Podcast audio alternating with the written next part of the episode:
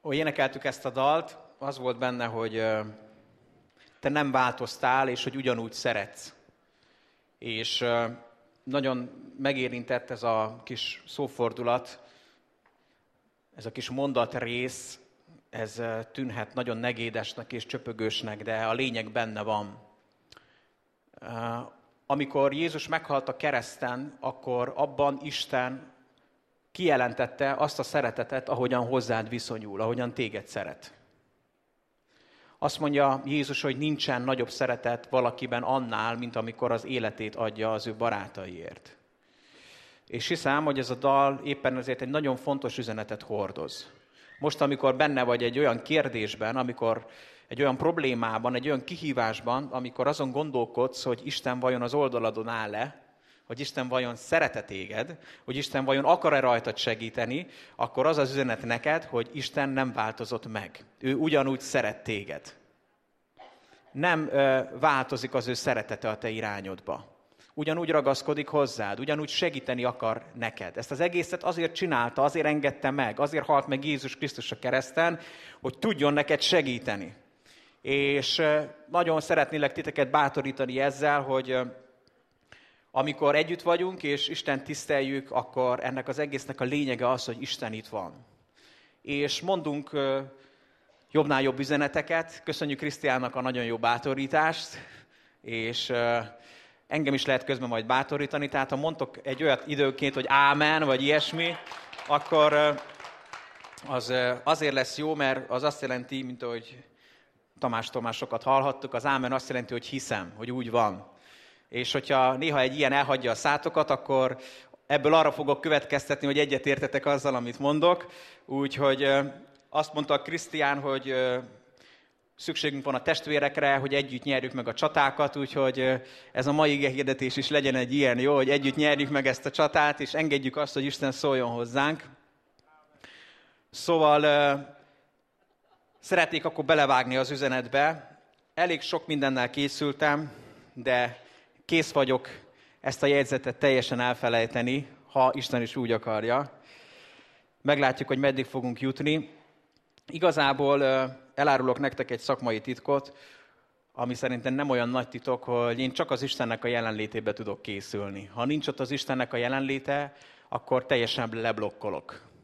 És hiszem azt, hogy akkor, amikor készülök, akkor ott van a Szent Szellem, és a Szent Szellem mond gondolatokat. És ugyanúgy, ahogy a Szent Sátornak a tervei már készen voltak, és kijelentette azt Isten Mózesnek, hiszem, hogy egy igehirdetést is ki tud jelenteni az Úr otthon. Tehát nem gondolom azt, hogy a Szent Szellem most így meglepődött azon, hogy te is eljöttél, és ezért most sugja a fülembe, hogy nem számítottam arra, hogy itt lesz XY, úgyhogy légy szíves változtassunk az üzeneten. De ettől függetlenül, ha esetleg a Szent Szellem az engedelmességemet akarja tesztelni, akkor kész vagyok arra, hogy felrúgjam a jegyzetben foglaltakat.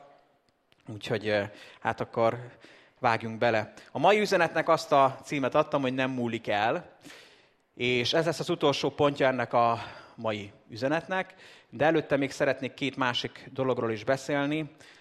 Az első pontunk az lesz, hogy ne bizonyíts, aztán a második az, hogy mit akar az Isten, és végül akkor az, hogy nem múlik el.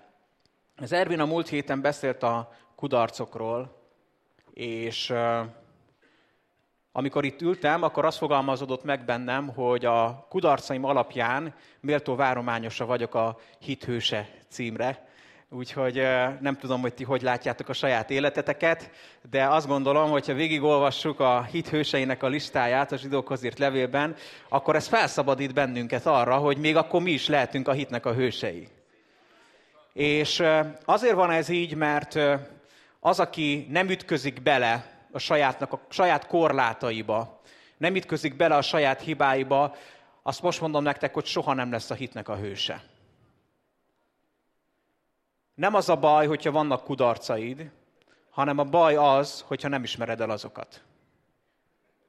A egyik legszánalmasabb dolog, amikor az ember a kudarcait megpróbálja megmagyarázni, és beállítani olyannak, hogy az, az úgy rendben van. Nincs szükség arra, hogy mosakodjál. A Bibliában nagyon sok példa van erre. Van egy király, aki nincs ott a hithősei között, úgy hívják, hogy Saul. És Sokat szoktunk erről beszélni, hogy mi volt a különbség Saul és Dávid között. Emberileg nézve úgy tűnik, hogy Saul nem követett el akkora hibát, akkora bűnt, mint Dávid. Mégis Dávid az Isten szíve szerint való férfi volt, és Sault pedig Isten megvetette. Akkor, amikor Saul elkövetett egy hibát, és jött a proféta, és szembesítette őt a hibájával, a kudarcával, akkor elkezdett magyarázkodni. Megpróbálta megmagyarázni a bizonyítványt. Megpróbálta magát tisztára mosni, megpróbálta magát kimagyarázni. És nem jutott el arra a pontra, hogy elismerje, hogy szüksége van neki arra, hogy Isten megbocsásson, és hogy Isten kegyelmet adjon neki. És amikor Dávid ugyanúgy elkövette a maga sokkal súlyosabb hibáját, azt gondolom, hogy ha összehasonlítjuk a két királyt, és a mai világban élnénk, az egyikről nem biztos, hogy írna a bulvár sajtó. A másikkal biztos, hogy teli lenne. És mégis az utóbbinak Isten megbocsátott, és Isten kegyelmet adott. És Dávidnak az volt a titka, hogy amikor jött a proféta az üzenettel, és szembesült az ítélettel, akkor elítélte saját magát. Az az út, amit Saul választott, az az önigazulásnak az útja volt. Dávid pedig elismerte azt, hogy szüksége van az Istennek a kegyelmére, és szüksége van arra, hogy Isten megigazítsa őt. És én hiszem azt, hogy mi, akik hiszünk Jézus Krisztusban, azt mondja a Biblia, hogy Isten Jézusnak az igazságát nekünk tulajdonította. És hogyha éppen egy kudarcos időszakban van, vagy benne, akkor azzal szeretnélek bátorítani, hogy te Jézus Krisztus miatt egy igaz ember vagy. És a megigazult embernek van egy másik neve. Úgy hívják más néven, hogy Kejfel János. Kejfel Jancsi. Ami úgy működik, hogy akárhányszor lököd el, annyiszor fog fölállni. Azt mondja a Biblia, hogy hétszer is elesik az igaz, de hétszer fel fog állni. És nem az a baj, hogyha kudarcaid vannak, hanem az, hogyha nem ismered el, hogy szükséged van az Istennek a kegyelmére. Sokan lenézik ezt az üzenetet, amit hirdetünk, amit képviselünk. És azt mondják, hogy igen, ennek ezért van szüksége rá, annak azért van szüksége rá, hála Istennek nekem nincs rá szükségem. De szükségünk van rá. És erről szeretnék nektek beszélni, mert akkor, amikor nem tudsz ezzel azonosulni, akkor óhatatlanul is ott van az életedben egy bizonyítási vágy. Meg akarod mutatni, hogy igen, nekem menni fog, nekem sikerülni fog. Én meg tudom csinálni. De akkor, amikor Jézus beszélget Nikodémussal, akkor azt mondja Nikodémusnak, hogy szükséges néktek újonnan születnetek.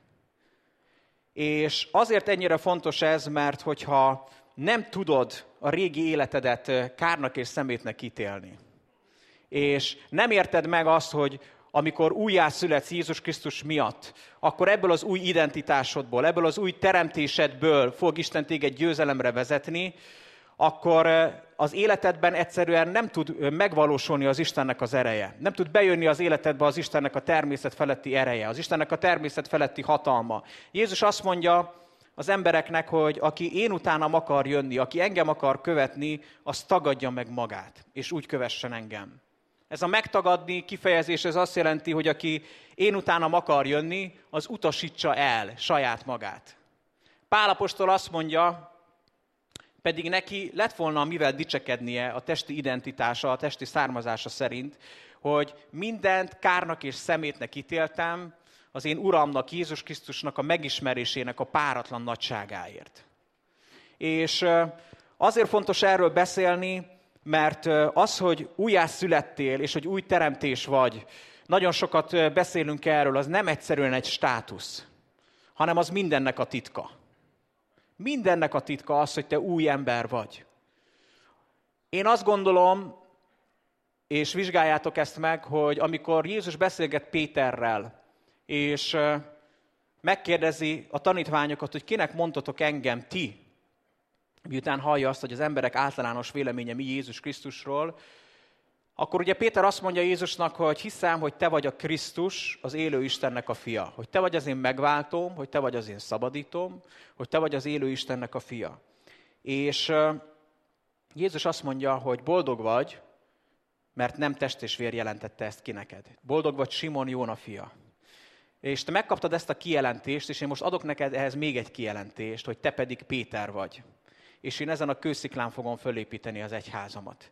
Én azt gondolom, hogy ez a, ez a kőszikla, ez részben a kijelentés. De nem csak egyszerűen az a kijelentés, hogy Jézus Krisztus az Istennek a fia, hanem az, hogy amikor azt mondja Jézus Simon Jónának, Simonnak, a Jóna fiának, hogy te Péter vagy, akkor ott Péternek ad egy új identitást. Azt mondja neki, hogy te kőszikla vagy. E nátszál voltál, de kőszikla vagy. És ezen az új identitáson, amit Isten ad neked is, ezen fogja fölépíteni Isten az ő egyházát. Ezen az új teremtésen. Ami abból származik, hogy te fölismered azt, hogy Jézus a te szabadítód, és ő az Istennek a fia.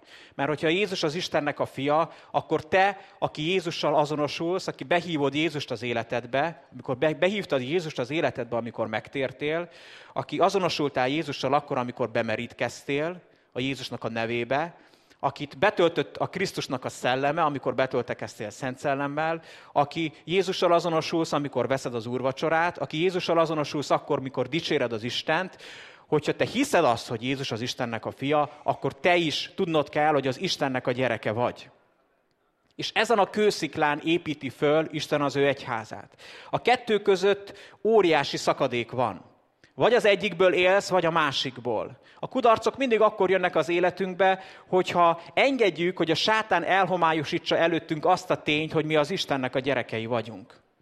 De mi pedig azért hirdetjük ki az igazságot, azért leplezzük le előtted a valóságot. Nem is mi, hanem rajtunk keresztül a Szent Szellem, hogy felfedezd azt, hogy az ellenséged le van győzve a bukott emberi természeted le van győzve. Azt mondja a római levél, hogy mennyivel inkább uralkodnak az életben azok, akik a megigazulásnak és a kegyelem ajándékának a bővölködésében részesülnek, akik ezt birtokba tudják venni.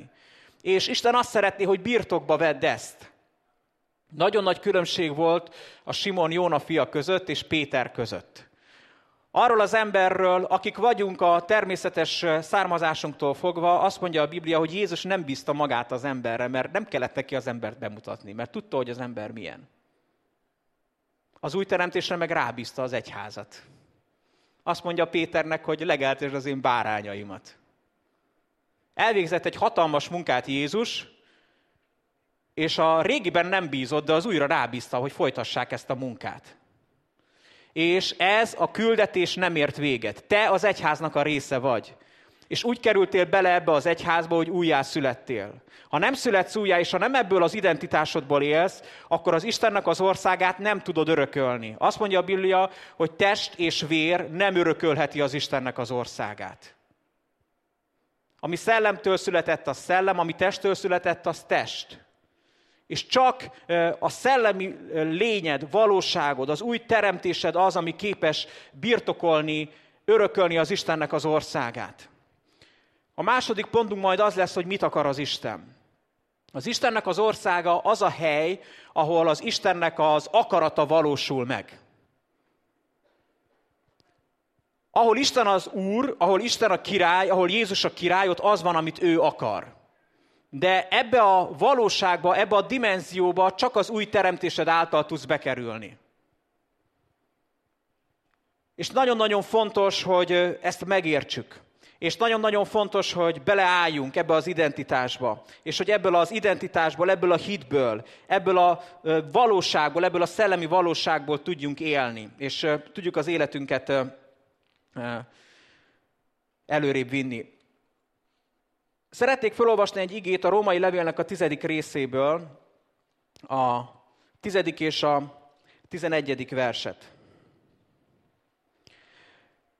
Mielőtt ezt felolvassuk, még egy gondolat Péterrel kapcsolatosan. Péternek úgy a testi származása szerint nem lett volna semmi esélye. És az a fantasztikus abban, ahogyan Jézus viszonyult Péterhez, a Simonnak, a Simonhoz, a Jónának a fiához, hogy, hogy ő az új teremtés miatt nem mondott le Péterről. Tehát tudta azt, hogy Péter emiatt megváltozik, és egy más ember lesz. És tudom azt, hogy van egy olyan általános nézet az egyházban, hogy vannak emberek, akik soha a büdös életben nem fognak megváltozni. És ugyanolyanok maradnak, a jellemüknek ugyanazok a hibái megmaradnak, ugyanúgy indulatosak, lusták, kibírhatatlanok, összeférhetetlenek, akármilyenek lesznek. De az Istennek az üzenete pedig az, hogy te ne mondjál le senkiről amikor így viszonyulsz valakihez, akkor igazából te őt nem hitben látod, hanem akkor őt úgy látod, mint aki a régi ember, aki az óember. A régi természete szerint látod őt, és azzal azonosítod. De nekünk nem az a küldetésünk, hogy lemondjunk az emberekről, hanem az, hogy lássuk bennük, hogy ott él Krisztus, és hogy ebben bátorítsuk őket. Megpróbálhatjuk saját magunkat is, meg másokat is átnevelni. Megpróbálhatjuk azt, hogy az embereket fegyelmezetté tesszük. De azt mondja a Biblia, hogy a megigazult ember az hitből fog élni. És a hitet pedig azt fogja létrehozni, hogyha az Istennek az igéjét hirdetjük nekik. Az az ige, amit mindjárt föl fogunk olvasni a Róma 10-ből, úgy teljesedik ki, hogy a hit hallásból van, a hallás pedig a Krisztusról szóló beszéd által. A hit akkor jön létre valakibe, hogyha nekik Krisztust hirdetjük. És ha te Krisztus hirdeted az embereknek, és felfedezik az új identitásukat, az új teremtésüket, akkor ők igenis más emberek lesznek. Óriási szakadék van a kettő között. De Isten pedig arra hív el, hogy ezen a változáson keresztül menjünk. Azt mondja a Jakab az első részben, hogy Isten az ő akaratából újjászült bennünket, hogy az új teremtésnek a zsengéi legyünk elkezdődik valami új. Azt mondja az ige, hogy Krisztusban a régiek elmúlnak, és benne minden újjá lesz. És ezért nagyon-nagyon szeretélek arra hívni benneteket és bátorítani, hogy ne mondjatok le senkiről. Ne mondjatok le senkiről, és ne mondjatok le saját magatokról sem. Lehet, hogy vannak kudarcaink. A baj nem az a kudarcaink vannak, hanem az, hogyha nem ismerjük el őket. De ha elismered azt, hogy kudarcot vallottál, akkor jön az Isten, és tudod, hogy neked szükséged van az Istennek a kegyelmére, az Istennek a megigazítására, és ezen keresztül az Istennek az erejét fogod megtapasztalni az életedben. A Róma 10-11-et szeretném tehát felolvasni. Ugye akkor, amikor az ember bizonyítani akar, akkor ennek főként az az oka, hogy nincs, nem érzi magát biztonságban. És Isten azt szeretné, hogy a szívünkben létrejöjjön egy meggyőződés. Egy belső békesség, egy biztonságérzés. Isten nem szeretné azt, hogy bármit is azért tegyél, hogy te bizonyítsad azt, hogy te ki vagy. Jézus rögtön a küldetésének az elején ki volt téve ennek a kísértésnek a pusztában, a 40 napos bőjt után. És a sátán szerette volna őt belevinni abba, hogy bizonyítson. Hogy bizonyítsa pontosan azt, hogy ő az Istennek a fia. De nagyon fontos, hogy ő sem ment bele ebbe a csapdába, és hogy te se lépjél ebbe a csapdába bele. Nem úgy működik, hogy majd a csodák és a jelek és a természet feletti erők által bebizonyosodik az, hogy te az Isten fia vagy, és akkor hátradőlhetsz, hanem Isten szeretné, hogyha ez a belső meggyőződés, ez a belső békesség létrejönne a szívedbe. Hogy megnyugodjál, hogy ne menekülj, ne akarj teljesíteni. És amikor ez az identitás benned megvan és helyreáll, akkor ezt fogják követni a jelek és a csodák. Ebben kell megerősödni. És nem, nem szabad fordítva gombolnunk a kabátot. Tehát a Róma 10, 10-11. Mert belül a szívünkben jön létre az a hitbeli meggyőződés, hogy Isten számára elfogadhatóvá, Isten előtt igazá lettünk, és ha a szánkkal megvalljuk, amit hiszünk, akkor üdvözölünk. Mert azt mondja az írás, valaki hisz ő benne, meg nem szégyenül. A bizonyítás az örökös stresszel jár, a megváltásba vetett hit pedig békességet hoz. Amikor bizonyítani akarsz, akkor mindig stressz lesz a szívedben. Azt mondja az ige, hogy a szívünkben jön létre a hitbeli meggyőződés. Pál erről beszél többször.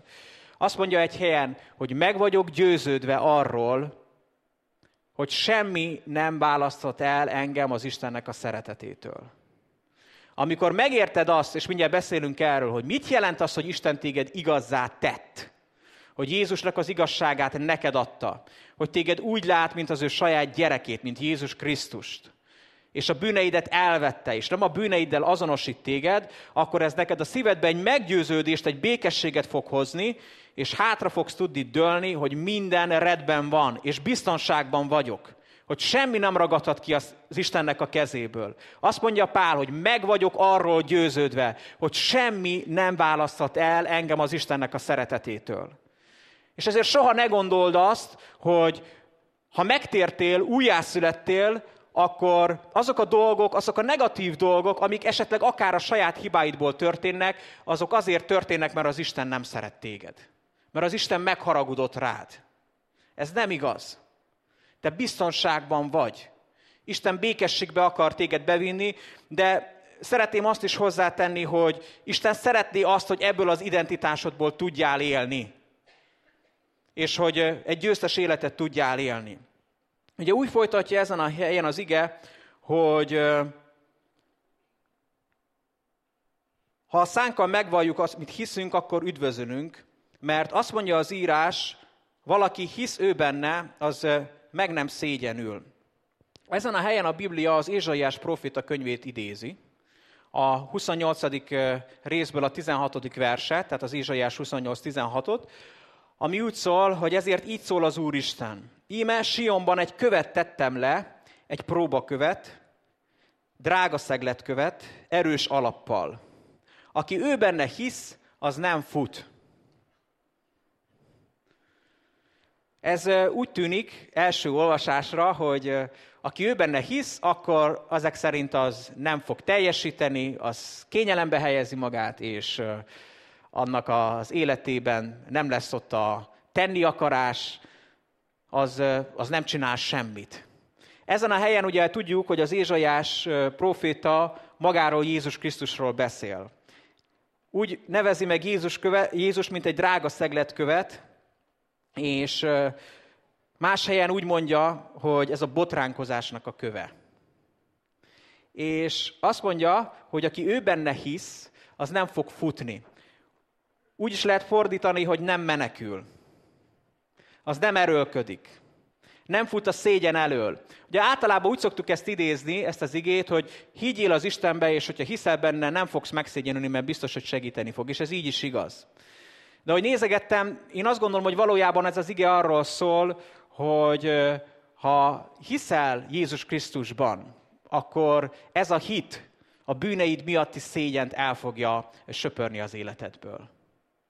A, amikor az ember elkezd teljesíteni, amikor az ember jó akar lenni, amikor az ember bizonyítani akarja azt, hogy ő jó, akkor igazából fut a szégyen elől. Fut az elől, hogy kiderül, hogy mégse vagyok jó. Kiderül, hogy mégse vagyok alkalmas. Kiderül, hogy vannak, akik jobbak nálam. A bizonyításnak az egyik formája az a versengés, ami nagyon erőteljesen jelen van ebben a világban, és szerintem jelen van az egyházban is. És amikor a versengés, mint tünet jelentkezik, akkor ebből mindig arra engedhetünk következtetni, hogy ahol versengés van, ott az emberek nem hisznek a megigazulásukban. Mert be akarják bizonyítani, hogy ők jobbak, mint a többiek hogy ők jobban prédikálnak, hogy ők jobban dicsérnek, jobban dicsérik az Urat, hogy nekik jobb gyülekezetük van, hogy ők jobban gyógyítanak, hogy ők jobban hisznek, hogy ők jobban szolgálnak, ők jobban imádkoznak. És van, amikor ezt az ember úgy akarja bizonyítani, hogy szereti rábizonyítani a többiekre, hogy ők rosszabbak. A hétvégén a pénteki napon a Janka lányom egy zongora versenyen vett részt, és kiváló eredményt ért el, ezután is gratulálunk neki, és büszkék vagyunk rá. Tényleg fantasztikusan játszott, és a atyai büszkeségtől dagadta a keblem, ahogy ott ültem és hallgattam őt, és nagyon-nagyon jó volt, és azon vettem észre magam, hiszen ez egy verseny, és rájöttünk a Ritával, hogy nem szeretjük ezeket a versenyeket, mert ezek pont erről szólnak a versengésről, Janka eljátszotta gyakorlatilag hibátlanul a, a darabját, és azon vettem észre magamat, hogy szinte azon szurkolok, hogy a többiek hibázzanak. Ha többiek hibáznak, akkor ugye az én lányom előrébb kerül. De ez nem jó. És akkor rájöttem, hogy na igen, itt pontosan tetten érhető a versengés. pontosan tetten érhető a versengés. Amikor egy, egy, egy, egy közösségben nem hisznek a megigazulásban, akkor ott vádlás és kárhoztatás van. Sokszor az ember úgy próbálja saját magát igazolni, hogy a többiekre rábizonyítja, hogy mennyire bénák, és hogy milyen alkalmatlanok, és hogy milyen bűnösök. Úgyhogy én is megtértem, és elkezdtem imádkozni a többi uh, indulóért is, és azért imádkoztam, hogy legyen meg az Úrnak az akarata. Mert nem, a, nem arról szól, nem arról szól, és tényleg hányszor az életünk hány területén ott van ez a versengés. Ebbe bele vagyunk kényszerítve, hogy ki a jobb, és ki a rosszabb. De az Istennek a, az országa az nem erről szól. És azt mondja az Ézsaiás 28.16, hogy aki ő benne hisz, aki ebben a szegletkőben, ebben a názáreti Jézusban hisz, az többet nem fut, az nem menekül. Úgy lehet fordítani, még olyan jelentése is van ennek a szónak, hogy az többé nem igyekszik. Az nem azért igyekszik, hogy megfeleljen. Nem azért igyekszik, hogy kiderüljön, hogy ő milyen jó. Nem azért igyekszik, hogy Isten ezért cserébe megáldja őt. Az az ember is igyekszik, aki megigazult és hisz az új teremtésében, de már nem azért igyekszik. És annak a, azt veszed észre, hogy annak az embernek az életében természetesen jönnek a dolgok, olyan magától értetődően. Nem erőlködik. Nem kell erőlködnünk azért, hogy az emberek meggyógyuljanak. Ahogy a Feri mondta, nem kell meggyőznünk az Istent arról, hogy segítsen nekünk. Nem kell kifizetnünk nekünk a jó cselekedeteinkkel és a tetteinkkel azt, hogy Isten beavatkozzon. Ami felszabadítja az Istennek a természet feletti erejét, az a hit. És a hit, az pedig az a hit, ami Jézus Krisztusban hisz, ami abban hisz, amit Jézus Krisztus elvégzett, nem az, amit te meg tudsz csinálni. És ezért azt mondja az ige, hogy aki ő benne hisz, az nem kezd el menekülni, nem kezd el igyekezni, nem kezd el azért futni, hogy biztonságba kerüljön, hanem az már megnyugszik az hátradől, az tudja, hogy biztonságban vagyok, és az lesz, amit Isten akar. És Isten véghez fogja vinni a terveit az én életemben is, meg azoknak az életében is, akik a környezetemben vannak, és azoknak az életében, akiket Isten hozzám vezet. Ennek a Róma 10-nek vannak előzményei, és szeretném olvasni a Róma 9-nek a 30. versétől az igét. Mit mondjunk tehát? Azt, hogy a pogányok, akik nem, törődtek a, nem törekedtek a megigazulásra, megragadták a megigazulást, mégpedig azt a megigazulást, amely hitből van. Ezen a helyen, hogy olvassátok a Bibliátokat, azt a szót fogjátok találni, hogy igazság, de az a kifejezés van, ha pontosan akarjuk fordítani, hogy megigazulás. Az egyszerű fordítás a megigazolást úgy fordítja, hogy elfogadhatónak lenni Isten előtt, ami azért egy elég sekélyes kifejezés, mert Isten nem azt mondja, hogy na jó, elfogadható. Ez nekem olyan, mint az elégséges. De hogyha Isten Krisztusnak az igazságát tulajdonította neked, akkor az a summa cum laude. Szóval ez egy olyan diploma, hogy Isten arra azt mondta, hogy abba gyönyörködök. Szóval az, hogy elfogadható, az szerintem elég enyhe kifejezés. Szóval ezen a helyen a megigazulás szó van. A pogányok, akik nem törekedtek a megigazulásra, megragadták a megigazulást, mégpedig azt a megigazulást, amely hitből van. Izrael viszont, amely kereste a megigazulás törvényét, nem jutott el a törvény szerinti megigazulásra. Miért? Azért, mert nem hit, nem a, nem, nem a hit, hanem a cselekedetek útján akarták ezt elérni. Beleütköztek a megütközésnek a kövébe. Ugye szintén idézi az Ézsaiást itt ezen a helyen az ige amin megvan írva. Íbe a megütközés kövét, a megbotlás, a botránkozás szikláját teszem Sionba, és aki hisz ő benne, az nem szégyenül meg, az nem fut. A farizeusok és azok, akik tanulmányozták a törvényt, és akik tanulmányozzák a mai napig ilyen értelemben véve a törvényt, és nem Krisztuson keresztül tanulmányozzák a törvényt, azok mindig bele fognak fejelni a megbotránkozásnak a sziklájába, és az fájdalmas. És azért botránkoznak meg, mert ez igazságtalannak tűnik, hogy Isten nem a cselekedeteim miatt áld meg engem. Nagyon tetszik nekem, ahogy fogalmaz Pál, azt mondja, hogy a pogányok, akik nem törekedtek a megigazulásra, megragadták a megigazulást. Ez a megragadni kifejezés, ez azt jelenti, hogy birtokba vették. És szeretnélek ezzel bátorítani ma téged, hogy vedd birtokba azt, hogy Isten igazán nyilvánított téged. És ha Isten téged igazzá tett, akkor minden olyan dologra jogod van, amit Isten az igaz embereknek ad. Hányszor volt az, hogy bár igaz ember lennék a, a szívemben régen, mert akkor Isten megáldana, akkor Isten mennyi minden nekem adna. Megáldana így, megáldana úgy, megáldana amúgy. Bejönne az életembe az Isten országának az ereje, és végre az Istennek az akarata működne az életemben. A jó hír az az, hogy már megigazultunk. Isten igazá tett bennünket. És azt mondja a Biblia, azt mondja Pál, hogy a pogányok megragadták a hitből való megigazulást. Aztán folytatjuk a Roma 10-nek az elejével. Testvéreim, én szívemből kívánom, és könyörgök értük, már mint a zsidókért, Istenhez, hogy üdvözüljenek. Mert tanúskodom mellettük, hogy Isten iránti buzgóság, vagy igyekezet, versengés van bennük, de nem a helyes ismeret, nem a helyes megismerés szerint. Sokszor a baj nem az, hogy nem akarunk Istennel jóba lenni. Sokszor nem az a baj, hogy nem akarunk Istennek tetszeni. Sokszor nem az a baj, hogy nincs bennünk egy buzgóság az Isten iránt.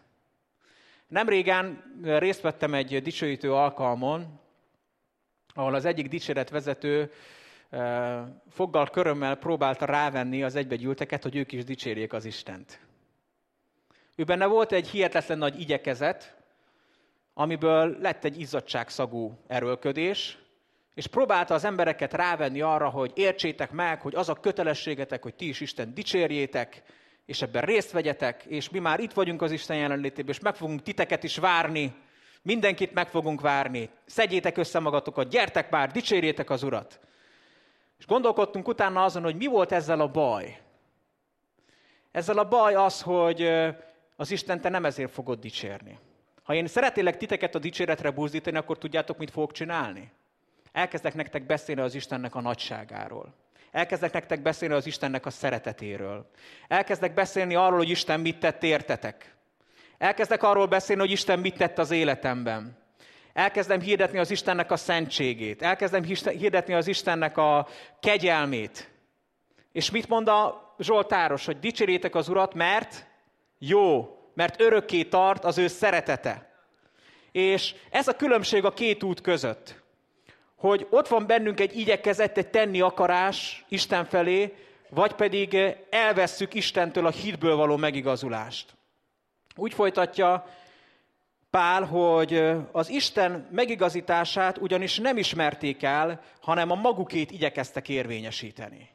Ne akard érvényesíteni a saját igazságodat. Nincs rá szükség. Nincs rá szükség, hogy, hogy bizonygasd azt, hogy te mennyire jó gyereke vagy az Istennek. Nincs rá szükség, hogy bizonygasd azt, hogy neked mekkora hited van.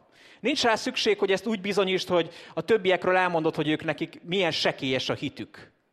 Nincs arra szükség, hogy te jelek és csodák által bebizonyíts, hogy veled van az Isten hanem nyugodtan, biztonságban érezheted magad, mert az Istennél már minden el van intézve. Istennél már minden el van rendezve. És amikor ezt megérted, akkor belekerülsz a békességnek az állapotába. Mert a törvény végcélja Krisztus minden hívőnek a megigazulására.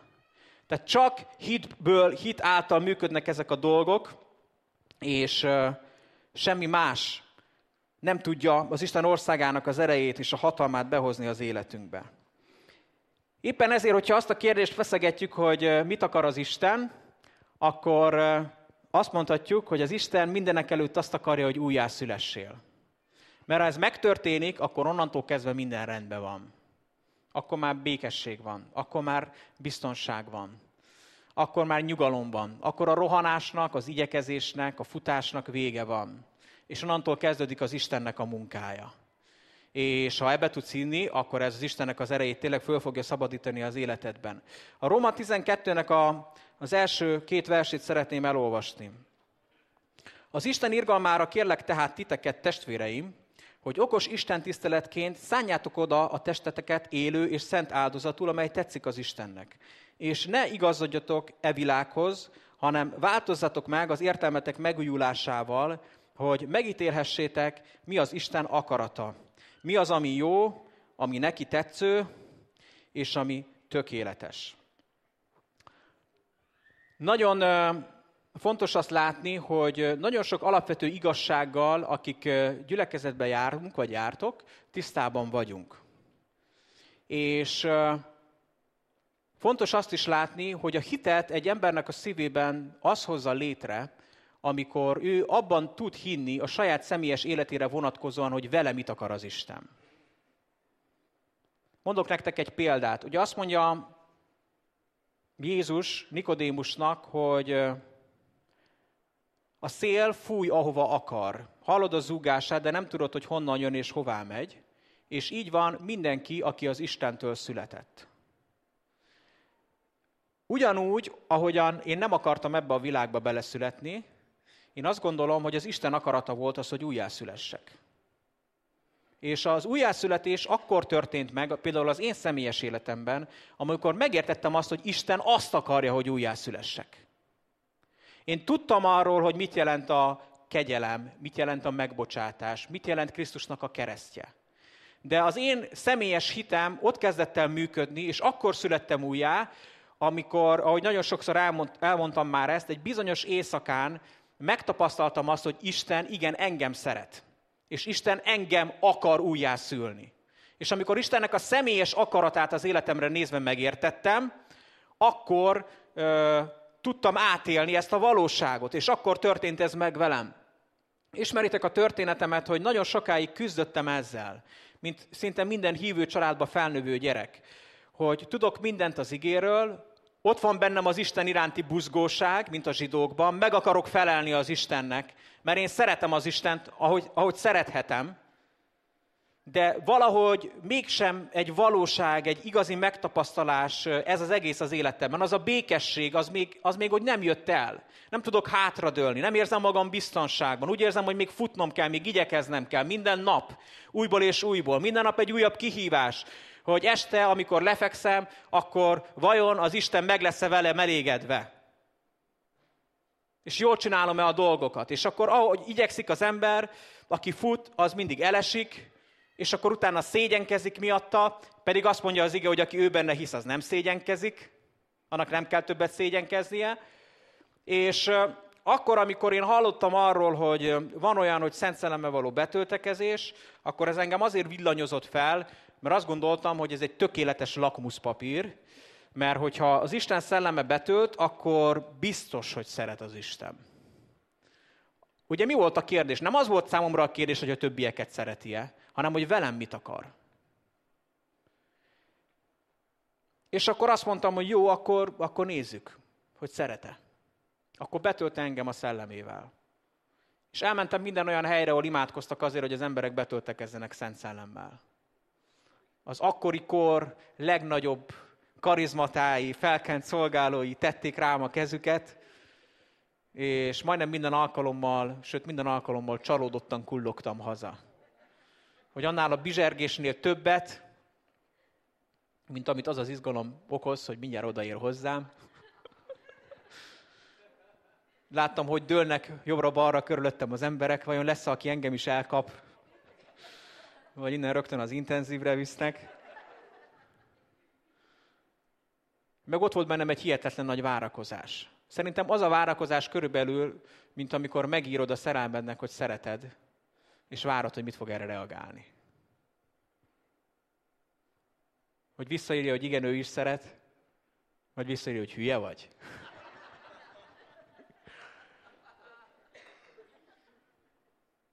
De volt bennem egy olyan hit, hogy ez nem lehet. Hát csak szeret engem az Isten. És akkor egyik este hazamentem, és azt mondtam, hogy na jó, addig imádkozok, amíg valami nem történik. Mert én ezt szeretném befejezni így. Én biztonságban akarom magamat tudni. Ezt így nem lehet csinálni. És akkor elkezdtem imádkozni, és akkor az éjszaka közepén arra lettem figyelmes, hogy nem vagyok egyedül a szobámban, hanem egyszer csak megjelent az Istennek a szellem, az Istennek a jelenléte. És jött, jött, jött, egyre közelebb jött, és nem volt ott egy nagy szolgáló se rajtam kívül.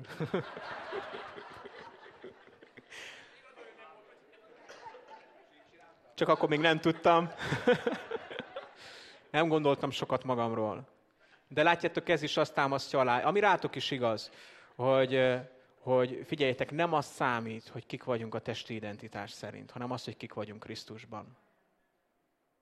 Ez sokszor egyébként azoknak a legnehezebb, mint Pálnak, akik, akik egyébként az emberi testi identitásuk szerint bölcsek, értelmesek, Mit mond Jézus? Uram, hálát adok neked, hogy ezt elrejtetted a bölcsek és az intelligensek és az értelmesek elől, és az együgyűeknek kijelentetted. Nehogy valaki elkezdje magát károsztatva érezni azért, mert intelligens és okos és bölcs és jól képzett, és a diplomáitokat ne égessétek el, hogyha hazamentek. Tehát nem erről van szó. De sokszor annak az embernek nehezebb. Ha nagyon magas szinten van a te saját igazságod, akkor sokkal kevésbé tudod megérteni azt, hogy szükséged van az Isten megigazítására. Ez volt, azt mondja, hogy ők igyekeztek teljes erőkből, de nem volt bennük egy megismerés. És a hitnek a hősei szerintem pont ezért vannak felsorolva a kudarcaik. Mert ők rájöttek, hogy vagy Isten segít, vagy senki. Ők ezt nem fogják tudni megcsinálni. És amikor te eljutsz oda, hogy, hogy nem, hogy nem tudod, de nem neked kell megcsinálni, akkor te leszel a hitnek a hőse, mert az Istennek az ereje meg elkezd rajtad keresztül működni. Szóval visszakanyarodva a történethez, közel jött hozzám az Istennek a szelleme, és betöltött, nagyon, nagyon durván betöltött az Istennek a szelleme, és ez abban nyilvánult meg elsősorban, hogy abban a pillanatban egy békesség, egy biztonság, egy nyugalom szállt rám, és tudtam, hogy a bűneim nekem is meg vannak bocsátva. Hogy Isten engem is szeret, hogy én az övé vagyok, hogy én a gyereke vagyok, és azóta is akárhányszor ben vagyok az Istennek a jelenlétébe, az Istennek a szelleme erről tanúskodik bennem, hogy én hozzá tartozom. És ezt a meggyőződést erősíti bennem, amit Pál is mondott, hogy meg vagyok győződve arról, hogy semmi nem választhat el engem az Istennek a szeretetétől. Elestél, elbuktál, nem maradj úgy abban az állapotban. Győzelemre lettél elhívva. De hadd mondjam, hogy ez nem választott el téged az Istennek a szeretetétől. Állj föl, kelj fel, igaz ember vagy, menj tovább, porod le magad. Felejtsd el, ami volt, a múltat, vesd a hátad mögé, azt mondja pár egyet teszek, ami mögöttem van, azt elfelejtem, ami pedig előttem van, annak neki feszülök, és futok egyenesen a cél felé. És azért volt ez egy fontos momentum az én személyes életemben, mert nekem föl kellett ismerni azt, hogy az Isten engem újjá akar szülni. Isten jobban akarja, mint én. Azt mondja Nikodémusnak Jézus a János evangéliumában, hogy a szél fúj, ahova akar. Hallod az ugását, nem tudod, hogy honnan jön és hová megy, és így van mindenki, aki az Istentől született. Az Istennek az akarata szült bennünket újjá. És azt mondja a Roma 12, hogy elolvasom nektek egy általam kreált fordításban is ezt, hogy ne igazodjatok ennek a világnak a rendszeréhez, hanem ne igazodj ennek a világnak a rendszeréhez, ez nem lesz kivetítve, hanem menjél át egy metamorfózison, egy teljes, tökéletes átváltozáson, ezt mondja egész pontosan a Biblia, a metamorfózis szót használja, a szellemed értelmének, a szívednek a megújulása által, hogy megérthest, hogy mit akar az Isten. Amikor megérted, hogy Isten mit akar veled, az fog benned hitet létrehozni. Mi minden alkalommal kihirdetjük itt az evangéliumot, hogy Isten azt akarja, hogy megtérj. És amikor te ezt el tudod hinni, akkor meg fogsz térni. Azt mondja a Biblia, hogy Isten nem gyönyörködik a bűnös embernek a halálában, hanem azt akarja, hogy minden ember megtérjen. Ezért, hogyha hitet akarsz az életedben, azt mondja a Biblia, hogy a hit az hallásból van, amikor hallod, hogy Isten neked személyesen mit mond. Tehát ha hitet szeretnél, akkor, akkor, akkor hallgassd meg, hogy az Isten mit mond. Valaki azt mondta a napokban, állított hozzám egy ilyen hír, hogy aki megkérdezi, hogy mit akar az Isten, az vallásos. Ez bizonyos értelemben véve igaz. Nem, nem mondhatod azt, hogy, hogy hogy azért nem gyógyulsz meg, meg azért nincs áldás az életeden, mert ki tudja, mit akar az Isten. Ha te, ha te, bocsánat, hogy ezt mondom, de ha te azt gondolod, hogy Isten azt akarja, hogy beteg maradjál, akkor abból legyen hited. Akkor legyen kijelentés, akkor légy szíves, mutasd meg nekem, hogy hol mutatta meg neked az Isten, hogy ezt te tőle, tőle kaptad. Én elfogadom. Pál azt mondja, hogy megtanultam szűkölködni is, meg bővölködni is. De ezt tudta, hogy akkor az adott életszakaszban az Istennek benne volt a tervébe. Vagy tudta azt, hogy miért megy Rómába, hogy ott meg fog halni. Isten kijelentette neki, hogy ott ki fogják végezni. De a hit az hallásból van, abból, hogy megérted, hogy mit akar az Isten. És azt mondja az ige, hogy amikor megérted, hogy mit akar az Isten, miért fontos ez? Hogy megítélhessétek, hogy mi az Istennek az akarata, mi az, ami jó, ami neki tetsző, és ami tökéletes. Én ezt nagyon sokszor úgy értelmeztem magamban, hogy változzak már meg végre. Hát értsem már meg, hogy így, ahogy élek, ez nem tetszik az Istennek. És ebben is van igazság, adott esetben. De alapvetően azt gondolom, hogy amikor új teremtés lettél, akkor arra az új teremtésre azt mondta az Úr, hogy ez az én szeretett fiam, akiben én gyönyörködöm. Neked fontos megértened azt, hogy az Isten a te oldaladon van, hogy jót akar neked. Hogy megértsd, hogy az Istennek az akarata a te életedben jó, kedves és tökéletes. Neki tetszenek, tetszik az, amit veled csinál. Hogy ebben hitre kell jutnod. Ezzel kapcsolatosan szeretnék még egy bátorítást megosztani veletek a Máté 6-ból.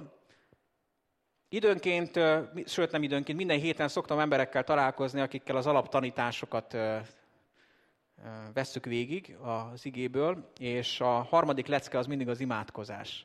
És az imádkozásról, amikor beszélgetünk, akkor az Úrtól tanult imádságot, közismertem nevén a mi atyánkot is tanulmányozni szoktuk, és most is ez így történt. És hogy beszélgettem valakivel erről, Isten adott nekem ebből egy kijelentést. Ugye úgy kezdődik, hogy mi atyánk, aki vagy a mennyekben, szenteltessék meg a te neved, jöjjön el a te országod, legyen meg a te akaratod, mint a mennyben, úgy a földön is. És hát ezzel kapcsolatosan el szoktuk mondani, hogy az imádkozásnak az, az első fontos momentuma az, hogy elismered, hogy kicsoda Isten, elismered, hogy ki vagy te, és a helyes pozícióba helyezkedsz. Annó még az FMH-s időszakokban Tamástól hallhattátok a fogyasztói kereszténységnek a miatyánkját, ami pont megfordítja a dolgokat, hogy legyen meg az én akaratom, úgy a földön, mint a mennyben is. És én is erről kezdtem el beszélni, hogy meg kell érteni, hogy az ima az nem arról szól, hogy az imát arra használom, hogy Isten megcsinálja, amit én akarok, hanem az imádkozás által megalázom magamat az Isten előtt, és kifejezem Istennek azt, hogy én szeretném, hogy az legyen velem, amit ő akar. Szoktuk ezt mondani, hogy vannak olyan dolgok, amik elmúlnak, a testkívánsága, a szemkívánsága és az élettel való kérkedés, ennek, és ennek az, e, ezeknek az ellenszerei a bőjt, e, az adakozás és az ima. Mert amikor büszke vagy arra, amit elértél, és kérkedsz saját magaddal, akkor jó, hogyha elkezdesz imádkozni, és belehelyezkedsz az imának abba a pozíciójába, hogy Istentől függsz. És ugye, ahogy beszéltem ennek az illetőnek, mondtam, hogy milyen fontos, hogy az imádkozáskor a lelkünket lecsendesítsük. A lelkünk a pszichénk, és úgy tanultuk, hogy a lelkünkben van az értelmünk, az érzelmeink és az akaratunk.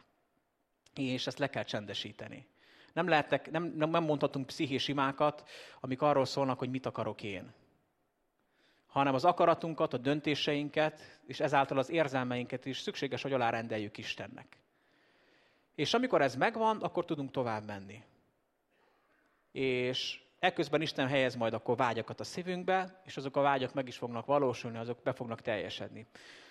És akkor idáig eljutottunk, ezt elmondtam az illetőnek, és utána folytattuk hogy milyen utána, és akkor kérlek, kérlek Rita, hogy menjünk tovább. Utána úgy folytatja, hogy ami mindennapi kenyerünket ad meg nekünk ma. És akkor itt esett le nekem a tantusz, hogy Jézus tanítja imádkozni a tanítványokat. Azt mondja, hogy rendeljétek alá magatokat az Isten akaratának. És utána kirend, ki, kijelenti, hogy mit akar az Isten. Azt mondja, hogy a mi mindennapi kenyerünket ad meg nekünk ma. Hogyha te anyagi szükségben vagy, akkor most mondom neked, hogy Isten segíteni akar rajtad. Nem kérdés. Isten neked is akar segíteni. Jézus ezt mondja, lecsendesítettük a lelkünket, és akkor most nézzük, hogy mit akar az Isten. És utána úgy folytatja, hogy és bocsáss meg a mi vétkeinket. Nekem ez volt a nagy kérdés, Isten nekem is meg akar bocsátani? Lehet, hogy ez most neked is kérdés, hogy Isten neked is meg akar bocsátani. Igen, Isten meg akar neked bocsátani, nem kérdés. Isten könyörölni akar rajtad. Sőt, Isten azt akarja, hogy te is meg tudjál bocsátani azoknak, akik ellened védkeztek. Lehet, hogy úgy jöttél most is ide, hogy van benned egy csomó megterheltség, mert valakire nagyon haragszol. Minden bizonyal jogosan. Legalábbis biztos, hogy te így érzed. De Isten meg azt akar, hogy ezt el tud engedni. Hogy felül tudj ezen emelkedni, át tudj ezen lépni. Hogy énekeltük a dalban az elején, átlépek a gondok fölött, mert a mennyei király van velem. Aztán folytatja, hogy és ne vigyél minket a kísértésbe, a próbákba. Isten ki akar téged menteni a próbákból, veled van, és győztesen akar téged azon keresztül vinni. Még a síralomnak a völgyén mész is keresztül, a forrásoknak a völgyé fogod tenni azt.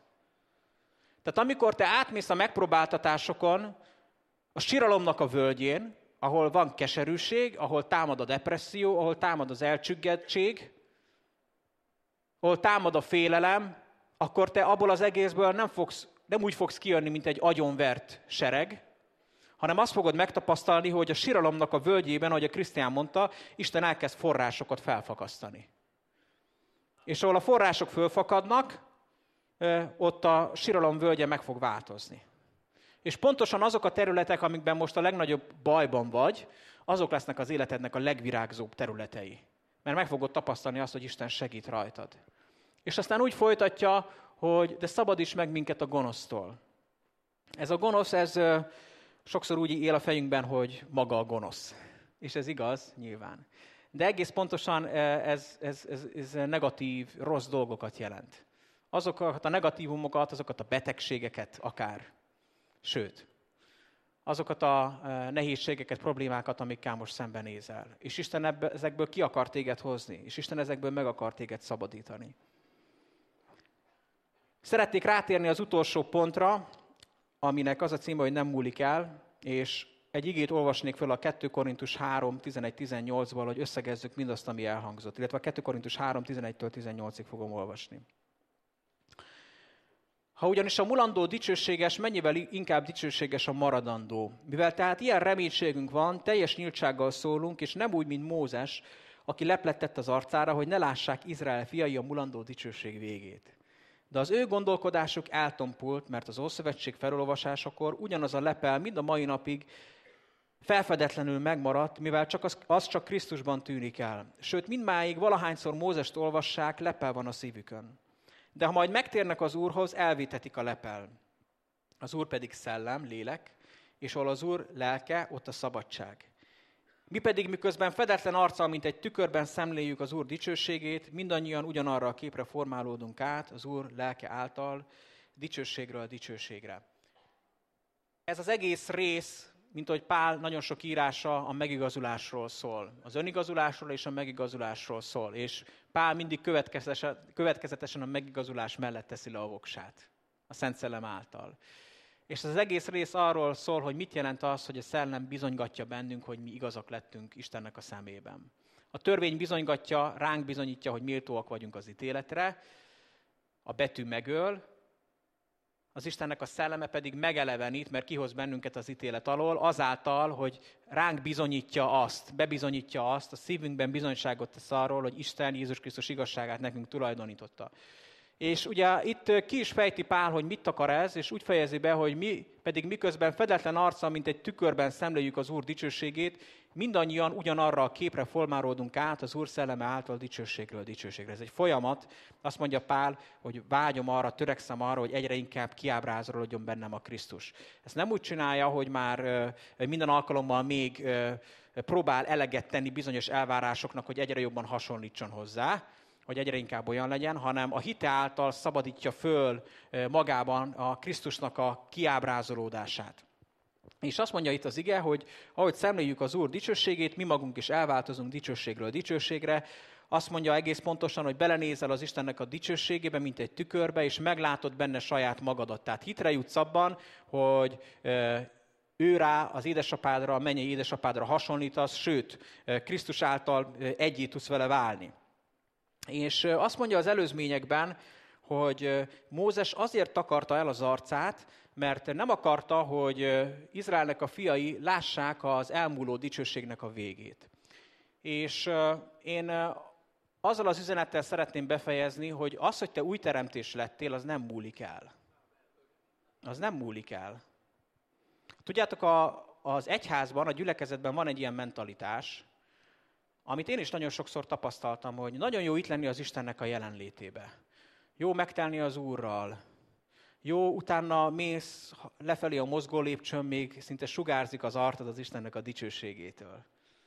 Egyszer hallottam egy történetet, egy pásztornak a lánya mesélte el, hogy azon a ponton tört benne el minden, amikor hazamentek a gyülekezetből a szüleivel, és az édesapja egy fantasztikusat prédikált, és otthon akkor átrugott a macskába, hogy megdöglött.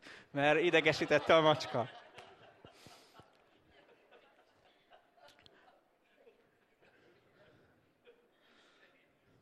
Hát ugye egy tipikus mózesi jelenséggel állunk szembe.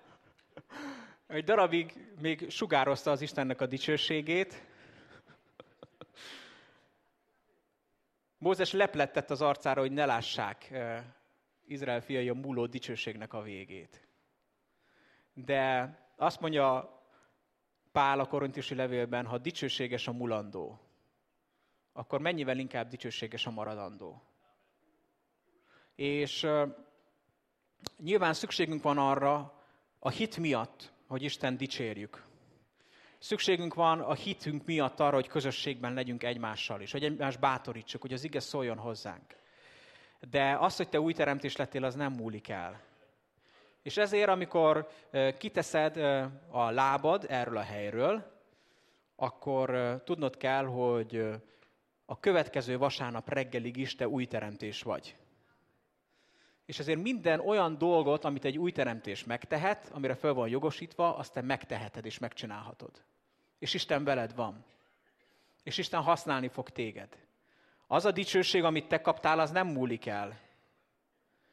Ez olyan szempontból is igaz, hogy nem kell neked érzelmileg olyan állapotba hoznod magadat, hogy most akkor úgy érezd, hogy tényleg veled van az Úrnak a dicsőség, és majd akkor csináljál valamit. Tedd meg hitből azt, amit Isten mutat neked, amit Isten mond. És amikor ezt elkezded csinálni, elkezdesz az új teremtésedből élni, abban a pillanatban az érzések is fognak téged követni, és fogod tudni, hogy ott vagy az Istennek a jelenlétébe. Amikor gyerek voltam, ugye baptista környezetben nőttem föl, akkor a pásztoroknak volt egy olyan kifejezésük vagy gondolatmenetük, hogy bizonyos emberekre vonatkozóan azt mondták, hogy na ez is csak vizes lett, amikor bemerítettük. Nem történt vele semmi. Ez is csak vizes lett. És nyilván azért, mert látták azt, hogy milyen életet él, és úgy tűnt nekik ebből, arra következtettek, hogy nem történt meg vele az újjászületés. Na most, hogyha te újjászülettél, akkor az nem múlik el. Az nem fog elmúlni. Az nem olyan, mint a Mózes dicsősége. Az nem az, amit a törvény, a törvénynek a dicsősége tud. A, vannak, vannak a törvény szempontjából olyan pillanatok az életünkben, amikor nagyon jók vagyunk. Van, amikor meg nagyon gázok vagyunk és akkor múlik a dicsőség. De az, amit Krisztusban megkaptál, az nem múlik el. Úgyhogy arra bátorítalak benneteket, hogy lépjetek a tetteknek a mezejére. És tegyétek meg azt, amit Isten mutat nektek, amit Isten mond nektek. Nem akarok, ahogy a Feri mondta, szoktam mondani, csak fogalmi nyelven beszélni, hanem szeretném, hogyha, hogyha tudnánk a tetteknek a mezeire lépni. És elmész innen, a problémák megvárnak, ott vannak, nyugodtan menj neki ezeknek a betegségeknek, ezeknek a kihívásoknak, a kudarcaiddal bátran nézzél szembe, Isten győztessé tett téged. Isten erőt adott neked, Isten felhatalmazott téged. Azt mondja az ige, felültetett bennünket mennyei helyekre, hogy vele együtt uralkodjunk. Isten nem arra szabadított fel bennünket, hogy egymáson uralkodjunk. Egy személy van megnevezve a Bibliában, akire Isten, Isten feljogosított, hogy egy ember, konkrétan egy embert megnevez a Biblia, hogy ki az, akin uralkodhatunk. Saját magunk. A Galata levélben ott van a Szent Szellem ajándékai között az ön uralom. Úgyhogy saját magadon, tehát mit jelent ez? Ez egy nagyon fontos dolog, és ezzel szeretném befejezni. Ez azt jelenti, hogy a Szent Szellem hatalmat ad neked, hogy a régi természet fölött, uralkodjál. Le van győzve. Tartsd rajta a lábadat, az új teremtésed lábának, lábát a réginek a fején. Ragad meg a nyakát, és ne engedd, hogy levegőhöz jusson. Tedd azt, amit Isten mutat. Azt mondja a Biblia, hogy ha a Szent Szellem szerint járunk, akkor a testnek a kívánságát nem fogjuk teljesíteni. Nincs köztes állapot. És ezért tedd azt, amit Isten neked adott, mert az, hogy új vagy, új teremtés vagy, az Isten gyereke vagy, hogy az Isten szeret téged, hogy Krisztusnak az igazságát neked adta, ez nem múlik el.